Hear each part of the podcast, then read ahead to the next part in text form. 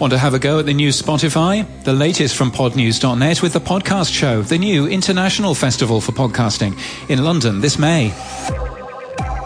Want to play with the new Spotify interface for podcasting? It's already on your phone. If you have an iPhone or an iPad, you can open Safari, visit Spotify colon internal colon podcast clips, and you go straight there.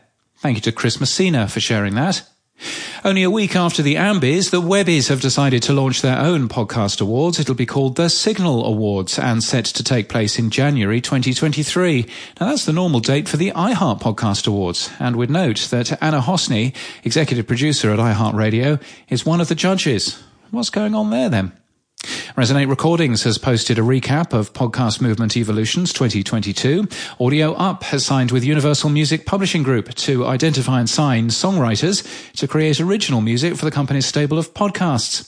Music industry website Music Business Worldwide has highlighted fake artists on music platforms. It's not just a Spotify issue, it's everywhere, they say. Joe Rogan is to quit podcasting if he has to walk on eggshells, he says in Tuesday's episode. We link to where to buy eggshells in our show notes and our newsletter today. And Tom Webster dives into the detail from Edison Research's Infinite Dial with more context and data around the apparent decline in podcast listening.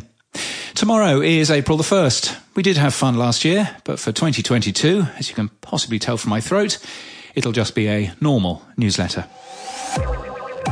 Now, welcome to the many new readers from our coverage of YouTube's podcast plans from yesterday. Now, for noting, YouTube's PDF was dated March 2022, TechCrunch asked, and it has no author. TechCrunch asked that too. And it was sent to us by a third party prior to Kai Chuk's session at Podcast Movement, but glossed over by our source at the time as it's just a best practice PDF I've got hold of, but it might be interesting.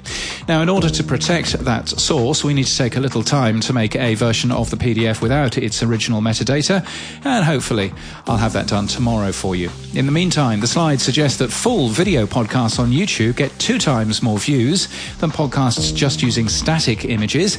On the other hand, one slide, which we link to today in our show notes and our newsletter at podnews.net, shows how well a nicely produced graphic works. Now, you might reasonably wonder why this sort of helpful information wasn't shared at a podcast conference full of creators and publishers. We've been wondering that too. Thank you for the coverage, TechCrunch and TubeFilter, among others, and we've approached YouTube for comment. And in People News, the host of the Cape Capehart podcast, Jonathan Cape Capehart, has been made associate editor at the Washington Post, and Brian Swarth is now SVP of subscriber engagement and product marketing at cable broadcaster AMC Networks, who he, well, he was head of marketing for Audacy's Cadence 13 and Pineapple Street Studios. This podcast is brought to you by The Podcast Show, the new international festival for podcasting in London this May.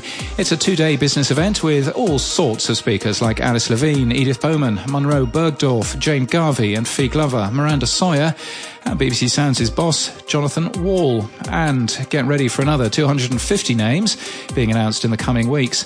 You can book your day pass from 55 quid. Use promo code PODNEWS for 20% off a limited number of passes. We're a media partner and we will be there and probably having drinks at the event as well. We will keep you in touch with that and how that works. And we thank them for their support this month. And that's the latest from our newsletter. To read all the stories in full and subscribe, we're at podnews.net.